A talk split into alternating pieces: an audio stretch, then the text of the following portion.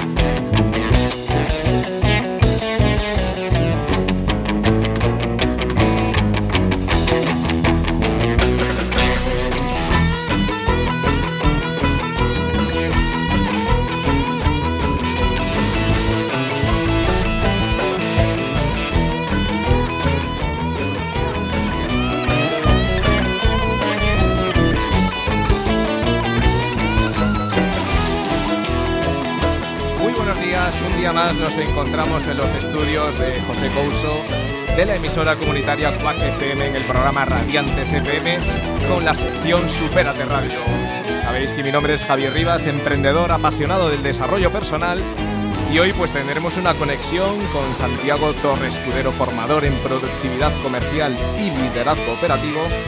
Y en los estudios pues nos encontramos con un empresario, con Eduardo Martínez Torrado, empresario gallego, que nos dirá las, las transformaciones que ha tenido el grupo desde su andadura en el año 1946 hasta la actualidad. Y le damos los buenos días a Eduardo. Buenos días. Buenos días.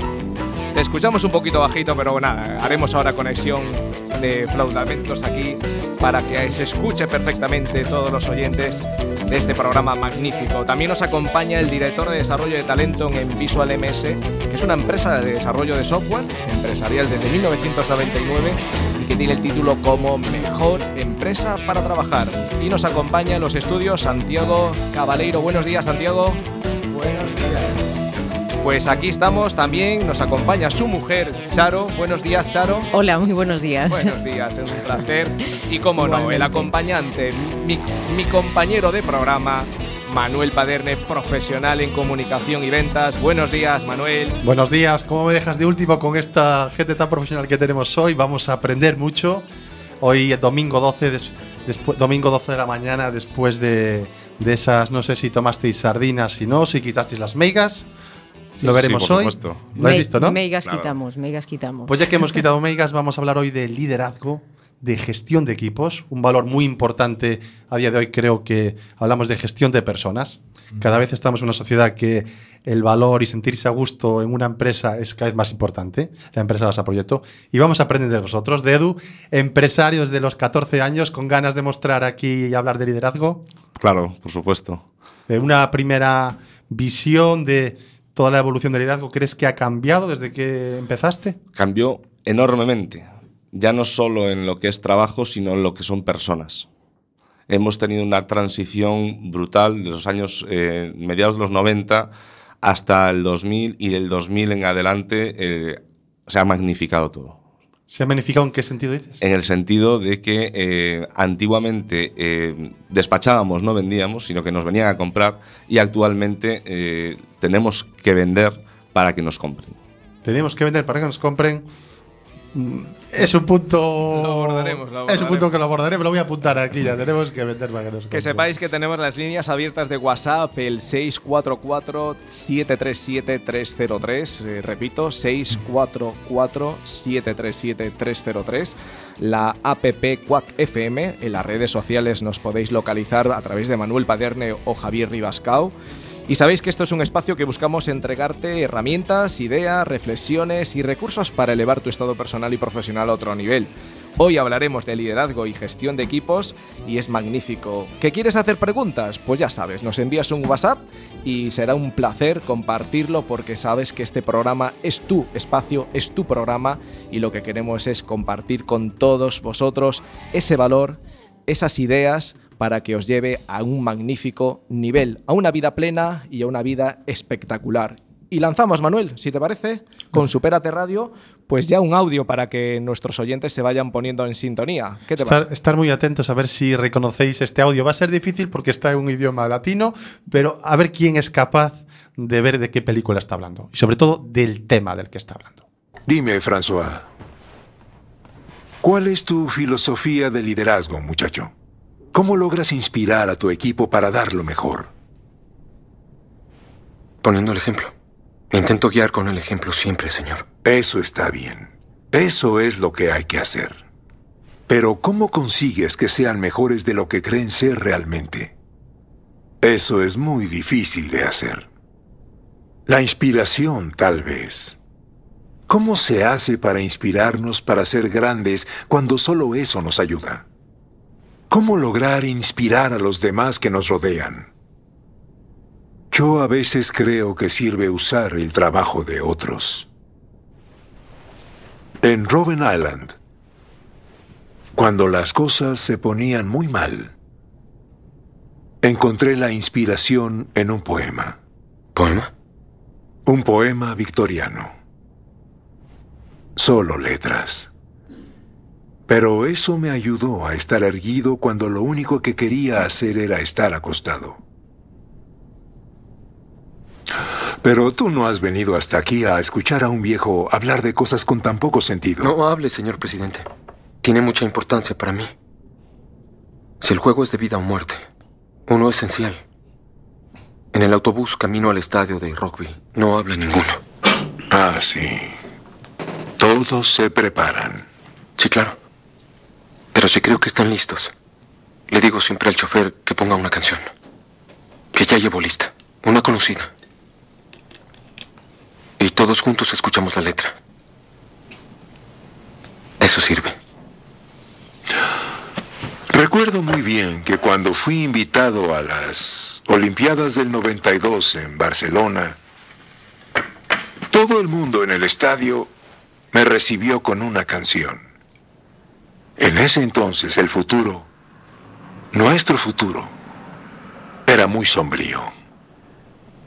Pero al escuchar esa canción en las voces de personas de todas partes del planeta, me sentí orgulloso de ser sudafricano. Logró inspirarme a volver y dar lo mejor. Hizo que pudiera esperar más de mí mismo. ¿Me diría qué canción era, señor? Bueno, era Nkosi Sikeleli África. Una canción inspiradora, ¿entiendes? Necesitamos inspiración, François. Porque si se quiere levantar esta nación, todo el mundo tenemos que exceder nuestras expectativas.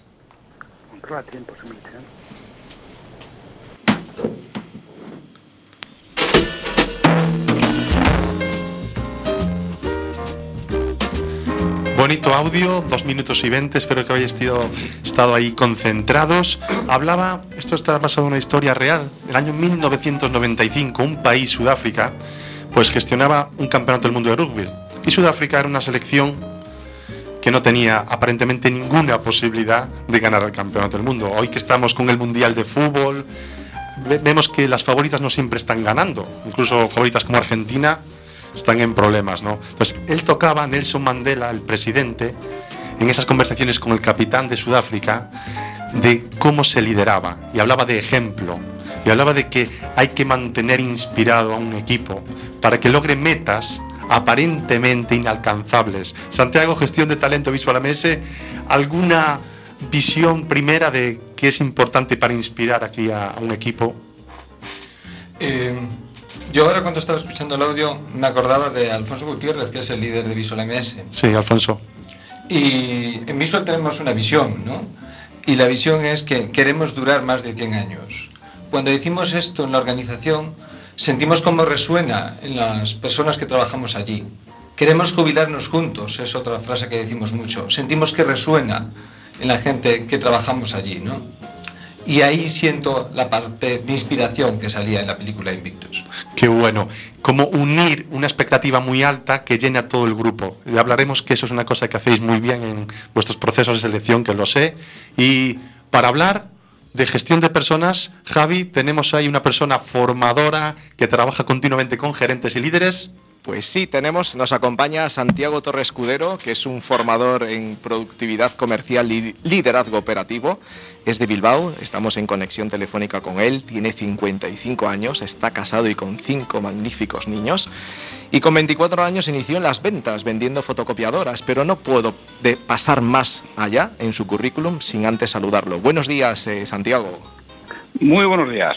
Qué, pla- qué placer tenerte en directo, en conexión telefónica, para compartir y bueno, que eh, estamos aquí rodeados, tenemos a Charo, tenemos a Santiago, tenemos a Eduardo, Manuel, personas que ya nos están em- empezando a escribir directamente por WhatsApp para hacer ciertas preguntas y queremos que lances ya directamente, o sea, con 24 años vendiendo fotocopiadoras, eh, haces estudios de mercado, te vas a Madrid, vendes vasos de papel, de plástico, luego pollos, luego director financiero y en el 2006, con 45 años, haces una formación de coaching y ahí cambió tu vida, tu rumbo totalmente para dedicarte profesionalmente a lo que te estás dedicando al día de hoy. Cuéntanos esa transformación, Santiago.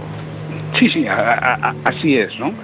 Al final, bueno, pues llega un momento en la vida cuando tú no tienes claro exactamente lo que quieres y vas, bueno, pues, pues navegando sin rumbo, ¿no? Vas haciendo lo que va surgiendo, como fue mi caso, ¿no? Yo entré en una compañía multinacional para un proceso de integración de personas. Yo había estudiado sociología, soy licenciado en sociología en la universidad, y bueno, pues eh, esto parece ser que es lo mío, ¿no? Y fui entrando ahí poco a poco, pues cuando acaba ese proceso me proponen eh, liderar la implantación de un sistema de gestión, de un RP, que se iba a hacer a medida, estoy un año. Cuando acaban me proponen eh, montar un departamento de crédito clientes, digo, pues si esto no será nada, bueno, pues te formas, monto el departamento de crédito clientes, luego me promocionan la dirección financiera y 15 años después estoy director financiero, ¿no? Pues, ¿Por qué? Pues porque la vida me había llevado a ello recibo un proceso de coaching en el que digo, oye, ¿qué hago yo aquí? Me quedan 25 años de vida profesional hasta los 70 aproximadamente y no me veo. No me veo, no me veo. Como dice un amigo mío, tengo un problema de visión, que es que, que no me veo. Y decido, pues eso, pues ponerme por mi cuenta y montar una empresa de coaching. Cuando se lo cuento a mi mujer, que ten- tengo cinco hijos, ella no trabajaba fuera de casa, teníamos una buena posición. Lo primero que hace es llama a mi padre y a mi hermano y dice, "Oye, venir a casa que este se ha dado un golpe en la cabeza y se ha vuelto loco. que dice que, que pide la cuenta, que se va y que pide la cuenta. Y bueno, me- efectivamente vienen rápidamente mi padre y mi hermano y bueno, pues no consiguen convencerme. eh, a finales de- del 2008 pues inicio, inicio la andadura. O sea que hay un momento ahí ya que es importante, que es que las personas debemos conocer nuestro rumbo, ¿no? Sí, in- in- indudablemente, porque si no, luego llegan las crisis de los 40 o la, o la crisis de los 50, y es que te das cuenta que estás intentando hacer un puzzle del que nunca has pensado la foto final. Y llega un momento que dices, "Oye, este, este no es el puzzle que yo quería hacer. Y claro, hay gente que se deprime, hay gente que se encierra, hay gente que, que, que muere a los 40, pero bueno, no pasa en manos de, de Eduardo, que lo tenéis ahí hasta los 80 y tantos, pero realmente es un muerto en vida. Y en, Y en- en no ese quería que momento, me pasara. En ese momento, Santi, que uno se plantea entonces cuál es el rumbo a qué me tengo que dedicar, ¿tú dónde te diste realmente cuenta que, aunque tu mujer y tu familia dijesen que estabas loco, que te ibas a dedicar a eso? ¿Qué pasó ahí en ese momento? Mm, Yo creo que al final no fue más que una consecuencia de un proceso de que, te, que efectivamente dices, "Mm, esto no es la vida que yo quiero vivir. Creo que puedo aportar mucho más a los demás y a mí mismo. Eh, no, no es lo que yo quiero vivir. Entonces, bueno, es un, es un proceso, una, una especie de, de renacimiento, ¿no? O una especie de iluminación que recibes y dices, tengo que hacer otras cosas. Yo no quiero estar 25 años más haciendo esto.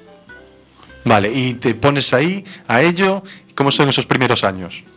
Bueno, yo compro una franquicia americana de coaching de negocios, me voy a Estados Unidos, me formo allí, me certifico en, en coaching de negocios y bueno, eh, estoy trabajando esos primeros años. mm, no son excesivamente complicados, tienes que aprender, pero tienes muchísima ilusión, muchas ganas. Luego llega un bache porque el máster franquicia en España desaparece, nos quedamos solos, sin nada, con un contrato que nos liga una compañía en Estados Unidos, bueno, un, un lío. Y bueno, pues en ese lío y en esos procesos judiciales eh, me encuentro con una serie de socios en los que ya montamos una compañía a nivel nacional de coaching de negocios y bueno, desde el 2010 estoy con, con estos socios, cada uno en una zona de España, eh, bueno, trabajando juntos y desarrollando y, y creciendo juntos, ¿no? O sea que un momento que las personas encontramos nuestro rumbo, al final llega el momento de mentorizarnos, de buscar formación, de aprender, de relacionarnos con otras personas que piensan lo mismo, te unes ahí y ahora sí nos metemos en liderazgo y gestión de equipos, eso lo practicas todos los días con otras personas, ¿no? Todos los días. Todos los días. A 24 horas. Las 24 horas, porque más que estamos liderando permanentemente, siempre y cuando queramos, ¿no? Porque a lo primero que tenemos que liderar es a nuestra familia. O sea, ¿quién de nosotros se ha, se ha preguntado, oye, ¿para qué me he casado? ¿Para qué formo una familia? ¿Qué quiero mm, eh, eh, en el futuro? ¿Qué quiero cuando tenga 70 años? ¿Qué quiero de mis hijos, no? Y en tu caso, que tienes cinco lideras. bueno, Y además ser consciente que eso es un trabajo a largo plazo, pero lo que tienes que tener clarísimo es el destino, hacia dónde quieres ir. Y luego ya irás llegando con más o menos acierto o más o menos ajustes y retoques, pero, irás llegando hacia donde quieres. Y en la empresa te pasa exactamente lo mismo. Al, frente de un pequeño departamento, al frente de, la empresa, lo primero que tienes que decir es el punto de destino. Entonces, el punto de destino es ese propósito directo, tanto a nivel personal como a nivel profesional, ¿verdad, Sí, Santiago? Indudablemente, lo que es la visión de lo que quieres, tanto a nivel empresarial como a nivel personal. Ok, y ahí llegado a ese punto, porque hay personas, o sea, en tema de entrenamientos, que a veces dices, pero es que yo no sé a dónde voy, no sé lo que quiero, no, no tengo ese campo de visión, no sé mi propósito. Entonces le lanzas eh, sesiones de coaching y aún así siguen sin descubrir a veces eh, ese, ese destino, a dónde van, a dónde se dirigen. ¿Qué consejo tú puedes dar a esas personas que a veces le cuesta, porque es como que se sientan arrastrados mm, porque queremos inculcarles que la importancia de un propósito de vida? ¿Qué puedes lanzar eh, como recomendación, como consejo en este caso, Santiago? Que no tengan prisa, su momento llegará. Llegará el momento en el que le venga esta inspiración o le venga esto es lo que quiero. Que no tomen decisiones precipitadas. Que en el momento que han hecho los primeros pasos y lo han dejado metido en su mente inconsciente, eso aflorará y llegará a la mente consciente cuando menos lo esperen. Y no será en, mucho tiempo. ¿eh? Y a partir de ahí hay que ponerse manos a la obra. Para realizarlo, indudablemente, alguien que te mentorice, que te acompañe, que te ayude es un valor tremendo para poderlo hacer. Vale, te voy a hacer dos preguntas que van a ser parecidas, pero son muy distintas. Una, cuando trabajas con gerentes, con gente que lidera grupos, ¿cómo ilusionar a esas personas que lideran? Eh, lo primero es teniendo claro eh, qué es lo que quieren para su equipo. Porque muchas veces cuando hacemos una pregunta, ¿qué es lo que quieres de tu equipo? Y te dicen una serie de cosas. Y ahora cambia, ¿qué quieres para tu equipo? Entonces, habitualmente la gente de bien quiere para su equipo bienestar, quiere buen ambiente, quiere unas condiciones de trabajo mejores cada vez. Y bueno, pues lo que tú quieres para tu equipo, lo que tiene que hacer tu equipo es precisamente lo que pedirías de tu equipo. Entonces, empieza a hablar a, tu gente, a tu equipo, de lo que van a conseguir si hacen eso. Indudablemente tiene que haber una visión del departamento, de la compañía, como decía hace poco mi tocayo Santiago, una visión que vaya más a largo y que lo que hagan ayude a esa visión, ayude a conseguirla. Y eso es, desde ahí hay que empezar a tirar y hay que empezar a construir. Porque eso Eh, es lo bueno eso que va a aportar a las personas. O sea, hay, hay una idea ahí que es que la motivación, la idea hacia dónde vamos grupal, sea que todos a todos nos apasione, a todo el grupo que está escuchando, Sí. que está metido ahí. Pero por otro lado, las personas somos todas distintas Sí. y todos tenemos metas distintas, aunque estemos dentro de un grupo. Em, ¿Cómo motivar a ese equipo? Ahora ya no a los líderes, sino a las personas del equipo. Bien, eh, hay gente que piensa que el liderazgo es un don, y el liderazgo no es un don, es una habilidad, y como tal habilidad se aprende y se, se desarrolla. Para mí el liderazgo es la habilidad de adecuarte a cada una de las personas con las que trabajas y hacerles crecer, y hacerles ir hacia donde ellos realmente quieren ir. Si no saben dónde quieren ir, ayúdales a que lo identifiquen, ayúdales a que realmente tengan ganas de realizarlo. Y casi siempre la motivación va después de la acción. Ayúdales a que comiencen a que comiencen a andar y luego acompañarnos en el camino. Entonces, el liderazgo realmente es eso, es la habilidad de adecuarte a las personas que tienes alrededor para servirles, para ser útil para ellos. Eso es lo que yo entiendo como liderazgo. Hola Santiago, aquí tu tocayo. Una pregunta que me viene es, acabas de decir que ayudarles a lo que ellos quieren, ¿no? Mm, Sí. Muchas veces eh, hay diferencia entre lo que uno quiere y lo que uno necesita, ¿no? Y muchas Sí. veces no hay conciencia de esa diferencia y el mayor crecimiento va hacia lo que uno necesita, por encima de lo que uno quiere. No sé qué opinas tú de eso. Estoy totalmente de acuerdo y para mí el mejor ejemplo es lo de los hijos. A los hijos hay que darle lo que necesitan, no lo que quieren. Y para eso una de las principales cualidades que tenemos que desarrollar, que nos lideramos personas, es la capacidad de exigencia. Exigencia hacia lo que hay que hacer, hacia lo que es positivo para la persona. Entonces mi hijo, pues mira, ayer fueron las hogueras de San Juan, probablemente lo que quería a las hogueras de San Juan y lo que necesitaba es que lo castigara sin salir, ¿no? bueno, eso habría que preguntarle a tu hijo si está de acuerdo, pero sí, sí, venga. ¿Y, y, qué ocurrió? ¿Fue a la hoguera o no? No, no, en este caso ya mis hijos ya son, algo mayores y la, bueno, la que tenía de pedirlo yo creo que había, había visto los antecedentes previos y ni lo solicitó, ni lo pidió. La de 16 años ni lo pidió. El resto ya son, son mayores, ¿no? El de 20 indudablemente ya se salió. Bueno, Santiago, y para los que estén escuchando, que siempre nos preguntan, bueno, ¿y dónde nos podemos formar? Eh, pues hay gente hoy que nos preguntaba quién le podía formar en liderazgo, en productividad comercial. ¿Cómo acudir a ti, Santiago? Bueno, a, mí se me puede encontrar en, mi, en mi, blog, ¿no? www.santiagotorre.com. Santiagotorre.com, vale. Sí. Pero hay muchísima gente que puede ayudar, que puede formar a los demás y bueno, hay que hacer un poco de investigación y sobre todo ver si hay, si hay empatía entre la gente, si hay feeling, porque pues, no, siempre hay esa, e, e, esa química. Y es importantísimo que la persona que te va a ayudar tenga química contigo. Y para, para que entonces las personas comprueben si hay química, es bueno a lo mejor que lea algún libro tuyo para ver cuál es tu visión. ¿Qué libros tienes así de liderazgo, de ventas? De, liderazgo tengo uno, se llama La eclosión de Madrid, que bueno, pues cuenta una historia de una persona a la que promocionan y lo que es todo, todo el proceso, desde que le promocionan, bueno, pues cuenta una, una pequeña historia, ¿no? De los primeros años. Y en este caso ellas sí tienen la suerte de que quien le promociona es consciente de que ponerle a alguien y, apoyarle es la mejor inversión que puede hacer la empresa. Y es lo que hace, formarle, apoyarle y acompañarle en ese, en ese periodo. Y es lo que relata, es un relato realmente el libro. Pues Santi, eh, nos quedan las pinceladas hoy en estos minutos de radio de encontrar el rumbo, ese nivel de exigencia, a veces hacer lo que se necesita, no lo que se quiere y evidentemente tiene que haber feeling para que dentro de un equipo, dentro de la persona que te acompaña, pues todo funcione. Santiago, desde Bilbao, aquí estamos en Galicia, que pases un buen domingo por ahí. Muchísimas gracias. Igualmente. Gracias por tu conexión, Santiago. Nos seguimos, eh, te seguimos en santiagotorre.com y gracias por esta conversación, por aportar valor y que disfrutes del día, que tengas un magnífico día. Igualmente, gracias.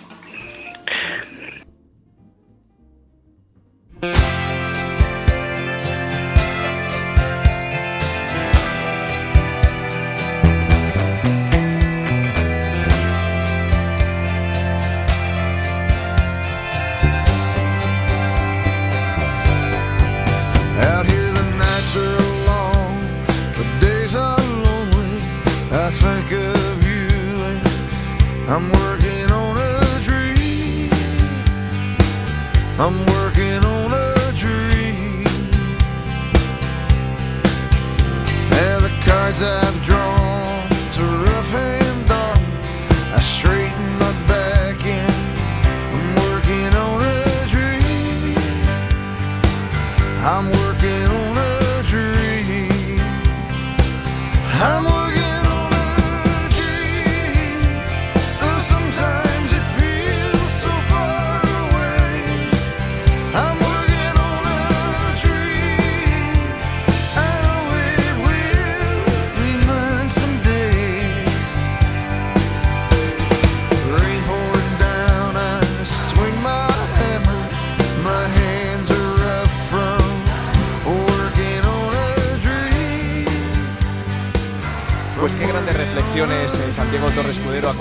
con nosotros la importancia de tener un propósito de, vida.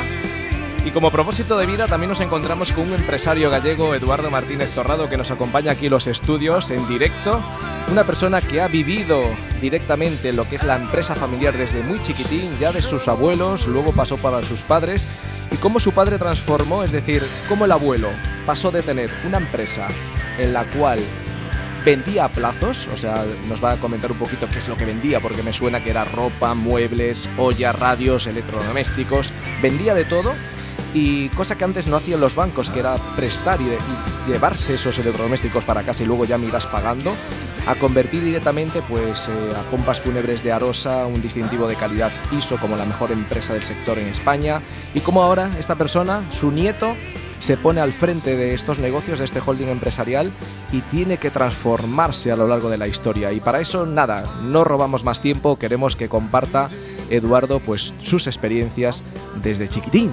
Buenos días, Eduardo. Buenos días, Javier. Pues nada, a compartir aquí con nosotros está a tu lado Manuel Paderne, eh, a tu lado también te encuentras con Santiago y su mujer Concharo, que nos acompaña aquí en un programa magnífico. Una persona viene aquí viene de acompañante, pero nosotros la metemos ya directamente en los estudios. ¿Qué tal, Charo? ¿Te gusta estar aquí? Estoy encantada. Estoy encan- dentro. Yo creo que si seguimos por esta línea, eh, me quedo aquí a trabajar, ¿eh? Te quedas aquí a trabajar. Muy a gustito. Muy bien. Edu, estaba hablando ahí muy bien Javi de tradición familiar. Eh, ¿Se tiene exigencia o no al, al- a llevar la responsabilidad de una empresa que tiene tradición familiar? Sí, por supuesto, tiene, tiene una exigencia y un compromiso personal. Y sobre todo eh, emocional, ¿no? Una cosa que empezó mi abuelo, que siguió mi padre y que seguimos mis hermanos y yo. Entonces, eh, lógicamente tiene una transición tanto emocional como, como personal. Todo esto, como decía Javier, eh, resuelvo tu, tu duda. Antiguamente el tipo de interés de los bancos era altísimo y eh, no, conseguir una venta a plazos no existía. Eso en esos momentos o pedías un crédito en tipo de interés de un 25% o más o era imposible. Entonces mi abuelo, eh, como cofundador de, de la empresa FESeguros, eh, se propuso, junto con el resto de socios, crear eh, un mini eh, corte inglés, por así decirlo, y eh, ofrecer todas las necesidades que, se, que- que requería un hogar. Esto era eh, televisiones, ollas, sábanas, eh, todo tipo de menaje de hogar e incluso, incluso ropa. ¿Cómo, Entonces, cómo lo ofrecíais eso? Tan, tantas variedades. ¿Cómo teníais capacidad para, bueno, si se vende de- después ofrecerlo? Teníamos un, un- un buen local donde, donde teníamos todo almacenado. ¿Un todo a 100? No, perdona. no, no era todo a 100, no existía de aquella, no había importación china. Y, y lo que se hacía era, eh, tú me haces un seguro de decesos por una cuota muy pequeña, que pagas mes a mes, y además eh, eh, te permito pagar en plazos en la mercancía que te lleves.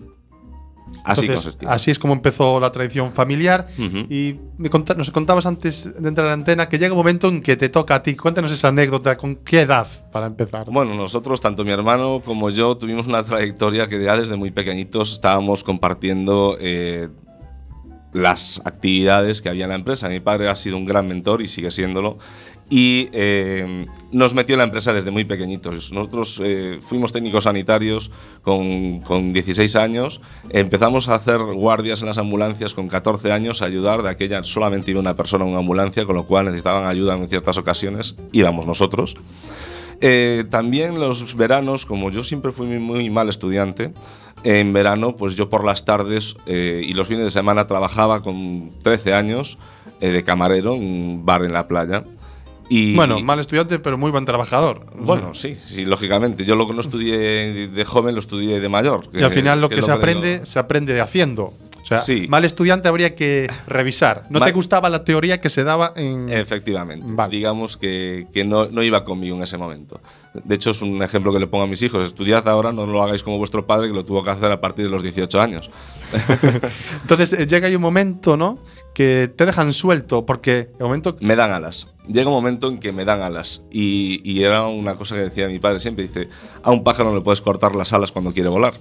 Entonces, en el año 2001, eh, mi padre me ofrece la posibilidad de, de gerentar un tanatorio que teníamos en sociedad, actualmente es nuestro, y eh, yo, por supuesto, he dicho que sí.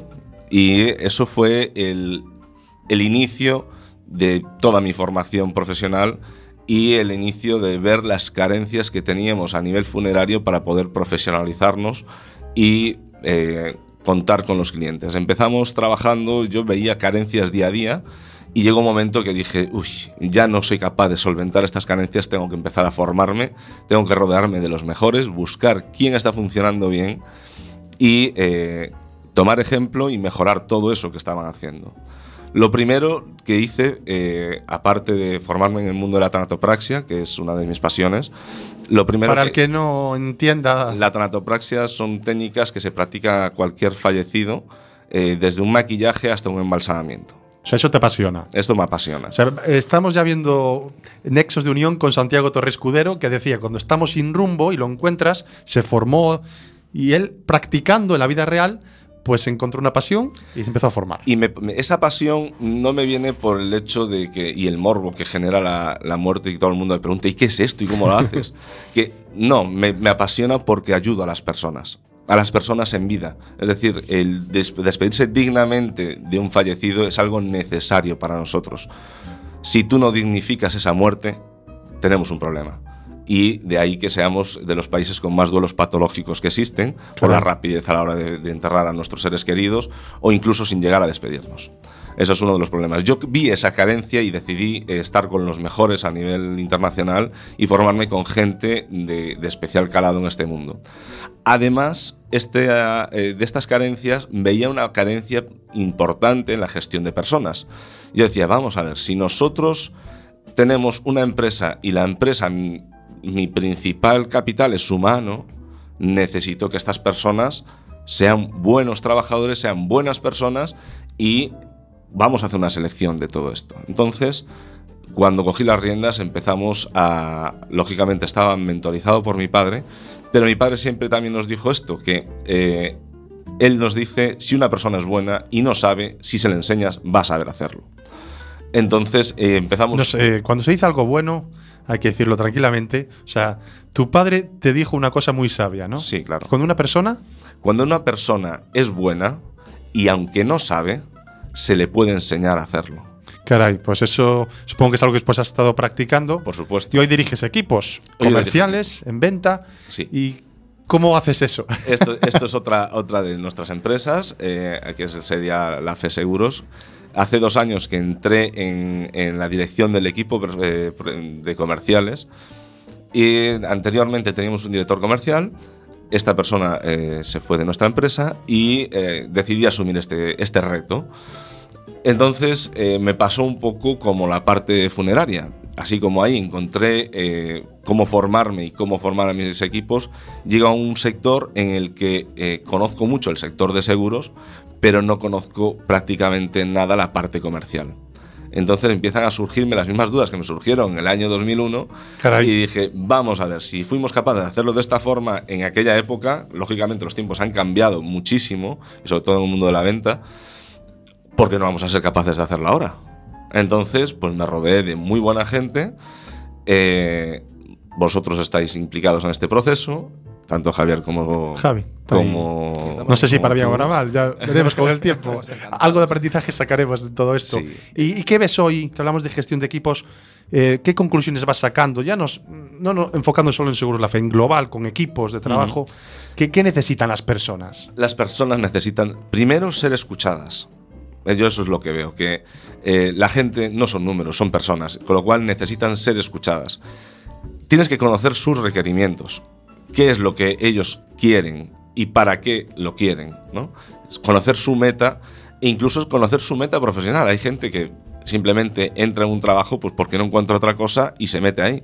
Pero lo que hay que hacer es potenciar sus habilidades, sus fortalezas quitarle sus miedos a la hora de poder salir a la calle y vender un producto o un servicio y eh, darles mucho apoyo y mucha moral. Lógicamente, como bien decía nuestro compañero Santiago Torre, eh, hay una parte de exigencia, importantísima también. Pero sin formación no podemos. Me gusta que de la exigencia, porque reconozco y yo sé que hoy parte del equipo comercial te está escuchando. Entonces, parte de exigencia es fundamental. Cuando Sí. alguien apoya o quiere apoyar como líder, gerente, pues la otra parte también tiene que dar algo. Y en eso, Sandy, vosotros también lo tenéis muy en cuenta, esa parte, ¿no? Hombre, eh, nosotros, unas cosas que hacemos, como bien decía aquí nuestro compañero Edu, es hablar mucho con las personas. Y en ese punto de conversación constante es cuando descubres fortalezas y también aspectos que hay que mejorar, ¿no? Y es importante ser empático y también ser asertivo. Pero desde la conversación, la confianza mutua, se logra todo. ¿Y algún ejemplo que nos podéis contar, así particular? donde habéis abordado ese tema, donde alguien os haya trasladado, no sé, algo que quiere escuchar, esas fortalezas, esas debilidades. Bueno, mm, yo de forma general intento lle- llevar la respuesta a la misma persona, ¿no? Es decir, de forma natural tendemos a intentar dar siempre la respuesta correcta y lo mejor es aportar eh, la mejor pregunta, la pregunta correcta, ¿no? Porque ahí sí que podemos ayudar a las personas a explorar en sí misma cuál es la respuesta. Tendemos a creer que tenemos nosotros la respuesta y la respuesta está en cada uno. Caray, es bueno, ¿no, Edu, eso? Sí, claro que es bueno. Y de hecho, eh, cuando yo empecé, lógicamente, hace dos años, ese era mi gran problema. Que daba respuestas a las preguntas en vez de hacer reflexionar a la persona cuando me preguntaba. Aunque lo, lo que tenemos que hacer es hacerle llegar a donde, a donde quieren llegar ellos. Pero no darle la respuesta porque si le damos todo hecho al final, le estás dando una perspectiva personal y no puede ser la misma que están viendo ellos. Bueno, y si nos metemos más en Edu, eh, eh, hay respuestas para uno mismo. Entonces, Sí, claro. ¿tú eh, qué respuestas estás encontrando de cómo convertirte en mejor líder, mejor gerente, mejor eh, responsable de equipos? Primero, primero, lo más importante que veo es la planificación, tanto a nivel personal como a nivel laboral. La planificación es algo, algo muy, muy, muy importante. Eh, yo siempre pensé que una persona organizada, y siempre lo he sido, organizado y ordenado, pero sí es cierto que no planificaba mis eventos. En el mundo funerario planificar es bastante complejo, lógicamente, pero sí en el mundo del seguro es necesario totalmente tener una planificación. Y al igual que en el sector funerario se tienen unos protocolos de actuación, sí es muy necesario en el mundo comercial también tener unos protocolos de actuación. O sea, ¿y ¿dónde, ¿dónde te ves entonces? ¿Con qué habilidades trabajadas te ves en cinco años? Hombre, en cinco años me veo con muchas habilidades, por supuesto. Ahí sí, dime alguna. Mejor planificación seguro, ¿no? Hombre, sin, sin duda, sin duda, con, con mucha mejor planificación. eh, es una parte que estoy abordando, pero sobre todo en temas eh, del tú a tú, de, con, mis, con mis compañeros de trabajo, con mis comerciales, con mi equipo, eh, sí que necesito mejorar todavía más el tú a tú y conocer más profundamente el qué necesitan, pero a nivel interno. O sea, eh, hay una parte ahí que hablamos de qué quieren las personas y la otra, que la tienen clara en visual, es hacia dónde va la empresa, esa expectativa que todo el mundo está de acuerdo y que motive, jubilarse eh, todos juntos, eh, que la, la empresa dure 100 años. ¿Por dónde la ves tú, tus empresas? Mis empresas las veo creciendo, llevamos mucho tiempo creciendo mm, año a año, mes a mes, y eh, la que estoy dirigiendo actualmente es la más compleja porque eh, tenemos una cuota de mercado muy alta y llegar a, a ampliar, cuando tienes un mercado muy amplio, Sois, en vuestra zona sois líderes. Sí, en nuestra zona somos líderes. Claro, crecer cuando, eh, cuando ya eres el líder es cómo seguir manteniendo y fidelizando y dar ese... y dar ese punto, es complejo, ese ¿no? punto plus.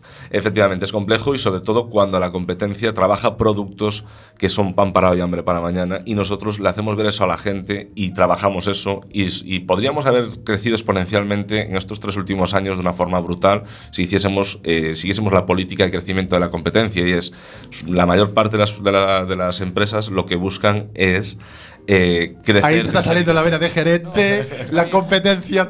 Uy, pero sí que en seguros estaremos de acuerdo que a veces hay una venta muy de. Te hacen una cuota baja, pero a lo mejor no es lo que necesitamos como coberturas. Estoy de acuerdo. Javi, ¿te quiere hacer una pregunta? Estoy totalmente de acuerdo con lo que está diciendo Eduardo y, y quiero que sigas Eduardo porque es bueno que lo escuchen todos nuestros oyentes la situación, lo que tú estás haciendo como visión, como campo de visión, el crear una cultura empresarial y mantenerte. Es decir, lleváis una trayectoria de muchos años y ahora lo que quieres es mantener esa trayectoria, pero no solo eso, es superar, pero superar dando mucho valor a ese posible cliente, sabiendo lo real que va a contratar, cómo lo va a contratar y el porqué de esa contratación que vosotros estáis ofreciendo. Claro, Javier. Nosotros, en- en- dentro de nuestros valores de empresa, hay una cosa que es inamovible y es la honestidad.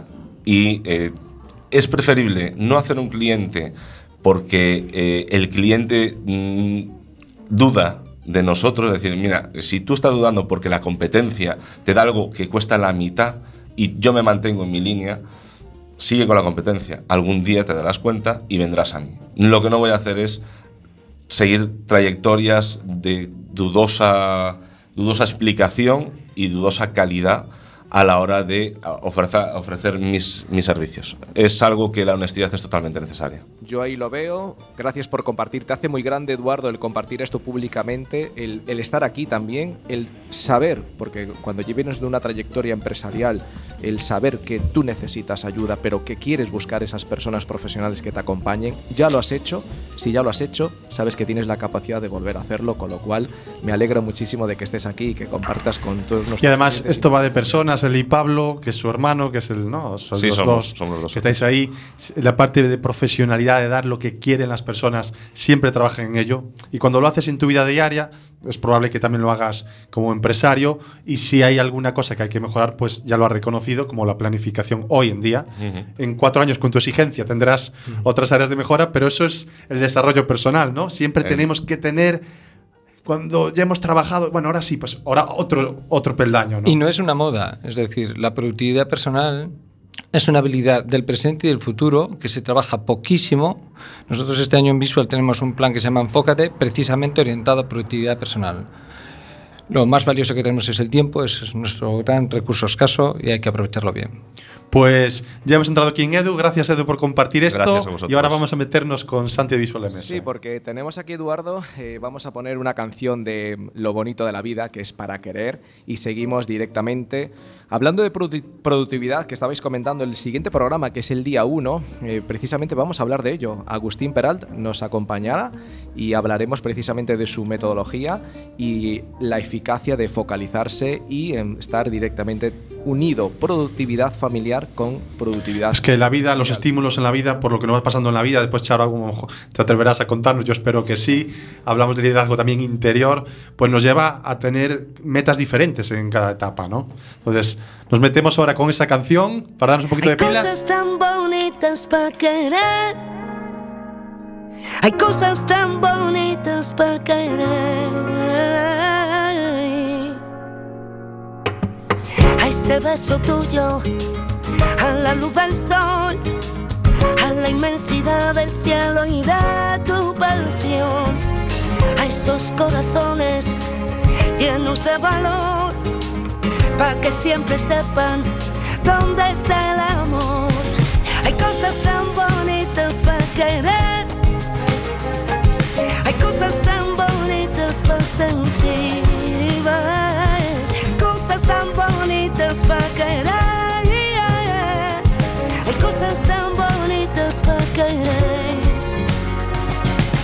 a expresar cariño, hay que hacer el bien. Bendición tan grande, todo puede ser. Decir lo que sientes ya de una vez. Y vivir de frente sin miedo a caer. Hay cosas tan bonitas para querer, sentir y. Hay cosas tan bonitas para querer. Y como todo lo que hablamos hoy tiene sentido y va direccionado directamente a la productividad, no sí al liderazgo, a la gestión de equipos, pues nos tiene que acompañar bonitas para empresa y querer, responsable tan bonitas, de una empresa que ha sido seleccionada la mejor para trabajar en ese rango de categoría entre 50 y 100 empleados. Pues, eh, vamos a saber cómo y para ello nos, eh, nos acompaña en nuestro estudio José Couso, el director de desarrollo de talento en Visual MS. Y lanzamos ya. Eh, buenos días, Santiago. Muy buenos días. Bueno, ya llevas aquí toda la hora con nosotros. Eh, antes de enlazar contigo, que va a ser eh, perfecto, le estábamos dando las gracias a Edu, en que muy poco se ha contado mucho, que se ha desnudado y contabas tú, quiero que le des paso a tu compañero hoy de radio, contando eso que estabas contando ahora. No, estaba contando que, que cuando era mucho más joven tenía cierta arrogancia o, miedo, por así decirlo, al aprender, ¿no? Y un día me, me desnudé y dije, el que todo sabe, nada aprende. Entonces fue cuando me destapé realmente y dije, no, esto yo eso ya lo sé hacer, no vale. Hay que seguir adelante. Pues Sandy, la gente se pregunta, ¿ves Workplace mejor empresa para trabajar en España? Bueno, tres años ya he sido, no solo es este año. Sí, bueno, nos presentamos por última vez el año pasado, que llevamos muchos años sin presentarnos y ganamos. Fue un empujón muy bueno para nosotros, no solo porque eh, supone un motivo de orgullo, no era para eso. El motivo de verdad era dar un impacto de imagen, porque Visual es muy conocida por sus clientes, pero la gente de la calle no te conoce, ¿no?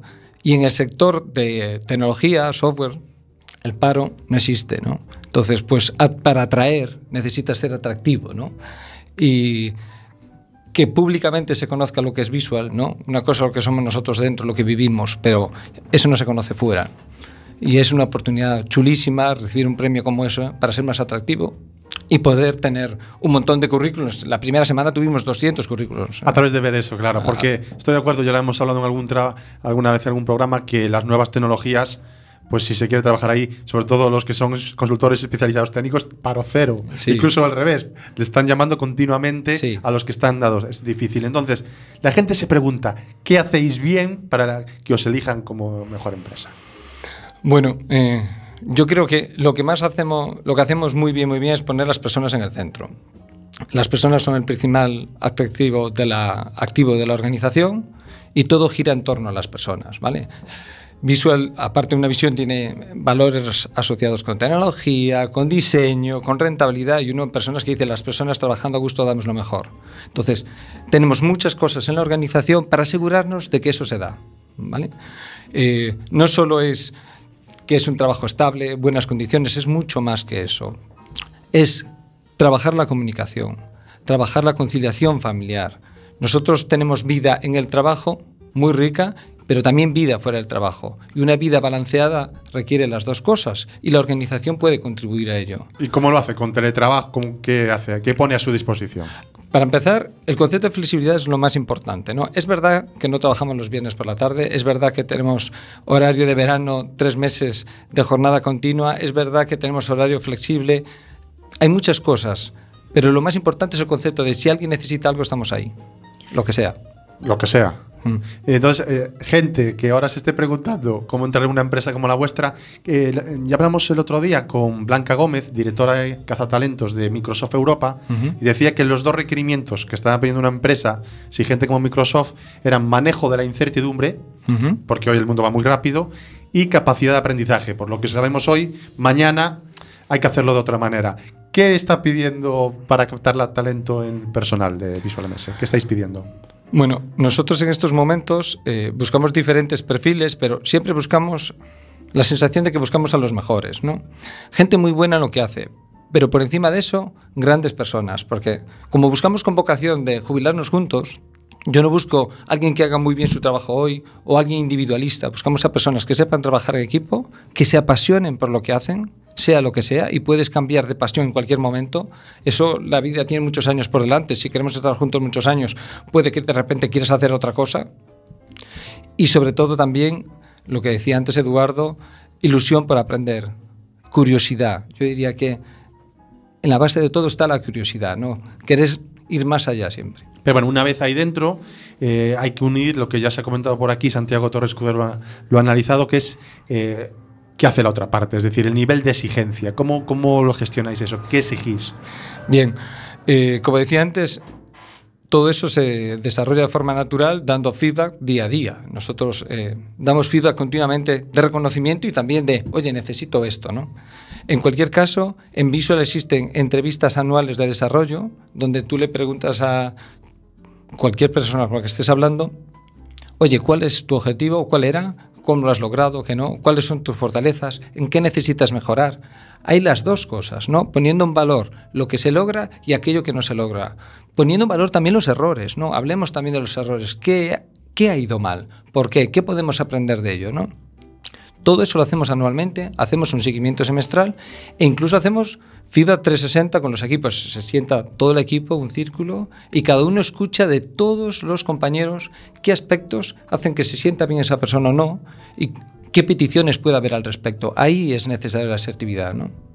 O sea, comunicación y escucha ahí a todos que expresen que les ha ido bien, para la mejora también se tiene que escuchar, y en dónde se sienten que necesitan algo. Y el coordinador del equipo igual, como un miembro más del equipo, escuchando a cada uno de los miembros del equipo y todos al mismo tiempo y juntos. Por eso habláis de que para entrar ahí no es solo eh, desempeño, eh, sino cultura. Exactamente, hay un aspecto de actitud eh, personal fundamental, ¿no?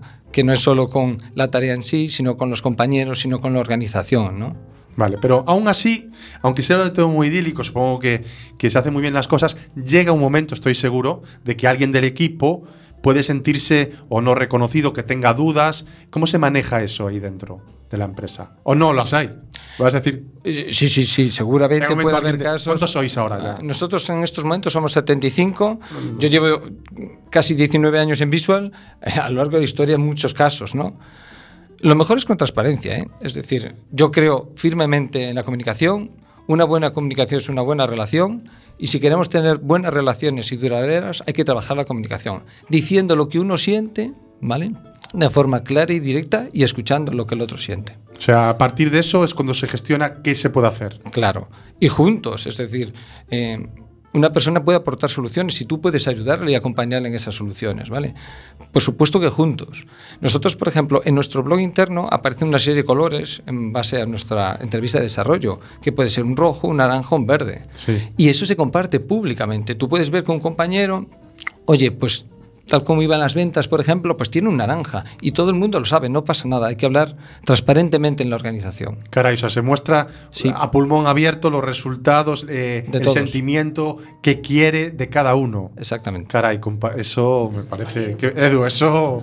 Cuidado. Eso es complejo. Eh, ¿Cómo, cómo eh, rea- reaccionaríais ante una mala cara de un mal resultado? Como una, una es mala decir, cara de cuando quién? alguien eh, le aparece en rojo ¿Mm? y alguien hace un comentario despectivo en plan, mira, lleva dos meses en rojo. Mm, Bueno, eh, Ay, ay, que, que haya chicha, eh, todo tan idílico. Venga, venga. hay que tener muchísimo cuidado con eso porque mm, el ser humano, bueno, los animales cuando ven algo malo, pues parece que somos como jauría y mordemos ahí, ¿no? Nosotros creemos que se puede crear un caldo cultivo anterior a eso para cuando se dan esas circunstancias darle normalidad. Vale. Es decir, yo creo que es muy importante decir, oye, hay un mal resultado, ok, hablemoslo, ok, hablemoslo. ¿Qué podemos hacer? Eso es muy O importante. sea, tomarlo con madurez y con tranquilidad. Sí, porque No pasa nada, hay un resultado malo. a lo largo de mi trayectoria profesional he hecho muchísimas cosas mal. Y si hoy las puedo hacer un poco mejor es porque esas las he hecho mal, ¿no? Entonces ahí pues se pone el foco. Yo creo que lo que no se construye es barriendo para debajo de la alfombra, ¿no? Como diciendo, oye, ese está mal, pero no vamos a hablar de no eso. vamos a hablar de ello. Eh, no, hacen no, al con- contrario. Con cariño, mucho los abuelos. Sí, sí, sí, no. Al contrario, buscamos hablar de ello, ¿no? Pues a mí eso me parece genial. Javi, eh, nos estamos quedando sin tiempo, ¿no? No, podemos seguir un poquito Podemos seguir un poquito más, pero- Lo por- que quiero es que también Charo, su mujer, Claro, pero- le lance una pregunta. No, es que yo, Charo, estamos hablando de tomar con madurez las cosas, las que ocurren, a veces semáforos, estamos haciendo la metáfora, que semáforo rojo, es que, bueno, pues hay algo ahí que nos falla Exacto. y que nos evita estar inspirados y a lo mejor que podemos encontrarnos sin rumbo, entonces... O nos algo- inspira. O nos inspira. Y como hablas de tomar con transparencia, yo sí se anima Charo, que es un ejemplo de superación, la conocemos desde hace dos minutos, pero ha contado algo, un semáforo en rojo que le ha pasado en la vida, no sé si lo quieres compartir. Charo, hola, buenos días, ¿qué tal? Hola, buenos días. Que ha estado escuchando, escucha activa, pura y dura. Bueno, la verdad es que eh, he estado escuchando porque lo- eh, ha sido un placer realmente tanto a Santiago en Bilbao como a Eduardo y me encantó lo que estaba escuchando porque bueno, yo he trabajado como supervisora internacional en una empresa textil muy conocida y, y, eh, eh, la honestidad, eh, el hablar las cosas, el, el aceptar equivocarse, eh, hasta hace poco en España eso uf, yo creo que, que no se llevaba. Mm, Hasta hace poco, y digo hace muy, muy poquito. Eh, todos sabíamos de todo, todos éramos los más eh, tal, y aquí el que, y el que se equivocaba lo escondía, como dice Santiago Cabaleiro, debajo de la alfombra. Eso no son las formas de aprender, no son formas de liderazgo. Eh, mm, el liderazgo yo creo que hasta está disfrazado de muchas maneras, por decirlo así, y, un buen líder puede hacer eh, auténticos milagros con gente que tú las ves, que inclusive entrevistando, como me ha ocurrido a mí en su momento, y una persona estar absolutamente eh, muerta de miedo en esa entrevista, pero ver el potencial de ella y saber que puede hacer milagros y es creer en la persona cuando esa persona no cree en sí misma. Eh, eh, hablando de creer en sí mismos, bueno, pues eh, eso nos pasa también cuando pasamos por un momento pues eh, traumático, eh, como me ha pasado a mí eh, a lo largo de este año. Aquí vamos a llegar, si quieres comentarlo brevemente, porque al final somos personas. Y aunque estemos enfocados en productividad, en buen trabajo, nos sintamos bien en la empresa, nos pasan cosas externas. Y a veces son mm, pues demasiado fuertes o que hay que afrontarlo porque nos han llegado. Y en tu caso, te ha llegado una, ¿no? Pues eh, sí, y además eh, de sorpresa, eh, el, el año pasado, pues, pues pasar por un eh, bueno, por, por un, un cáncer que ha sido el proceso creo que más traumático de mi vida. Normal. Eh, y, y aquí, aunque quizás sea yo la persona de la que estamos hablando en este momento, yo aquí, mm, que no tiene nada que ver, pero sí que le voy a, le voy a, a echar el valor ¿no? de, eh, de la empresa de mi marido, que, que no iba a hablar de esto, pero eh, mi marido ha estado conmigo durante todo el tiempo más difícil que ha habido y su empresa nos ha apoyado muchísimo. Entonces, mm, si a mí me vas a hablar de liderazgo y me vas a hablar de empresas y por qué se llevan premios, no me extraña. Sinceramente. No me extraña que, que No me extraña. querías vender, pues mejor no se puede, Santi. Mejor no se puede. Y Charo, y eh, decías una cosa también al llegar aquí, una cosa muy dura, de que cuando llegan esos momentos, a veces, ¿qué ocurre con el entorno? Mm, eh, hablamos de escuchar, ¿no? Eh, la, gente necesitamos ser escuchadas y la gente sí te escucha, pero la gente no quiere verlo. O sea, aparece un, bueno, pues un, tumor, ¿no? Y, y así es un cáncer, aparece algo malo y la gente sí te escucha, pero la gente no quiere saberlo. No quiere, no quiere eh, afrontar, afrontar inclusive la enfermedad. Eh, a mí se me hizo muy complicado. Se me hizo muy complicado mismo a mí como persona que yo no fui capaz de, eh, de sobrellevarla durante todo el proceso. No supe, no supe Bueno, hacerlo. pero ayer aprovechaste San Juan, la radio va muy rápido. Sí. ¿Quitaste las meigas? ¿No las quitaste? Ayer en San Juan lo quemé todo, lo quemé todo. Eh, las meigas, el año, lo que pude, lo que pude. Y muy bien hecho. Pues muy bien hecho, pues seguro que mucha gente también quitó esas meigas, la gente que haya estado pasando con cosas personales o profesionales un poco duras. Javi, Ha lanzado su mochila, has lanzado la mochila. Eran dos. Dos mochilas. que has lanzado. Gracias por compartir, eso te hace grande. Gracias a vosotros. Gracias por estar aquí. La verdad es que es una energía súper preciosa y bonita. Muchas Tenías que gracias. estar aquí, o sea, es decir, tenías que estar aquí. Se nos va, nos vamos. Un placer. Gracias por todo.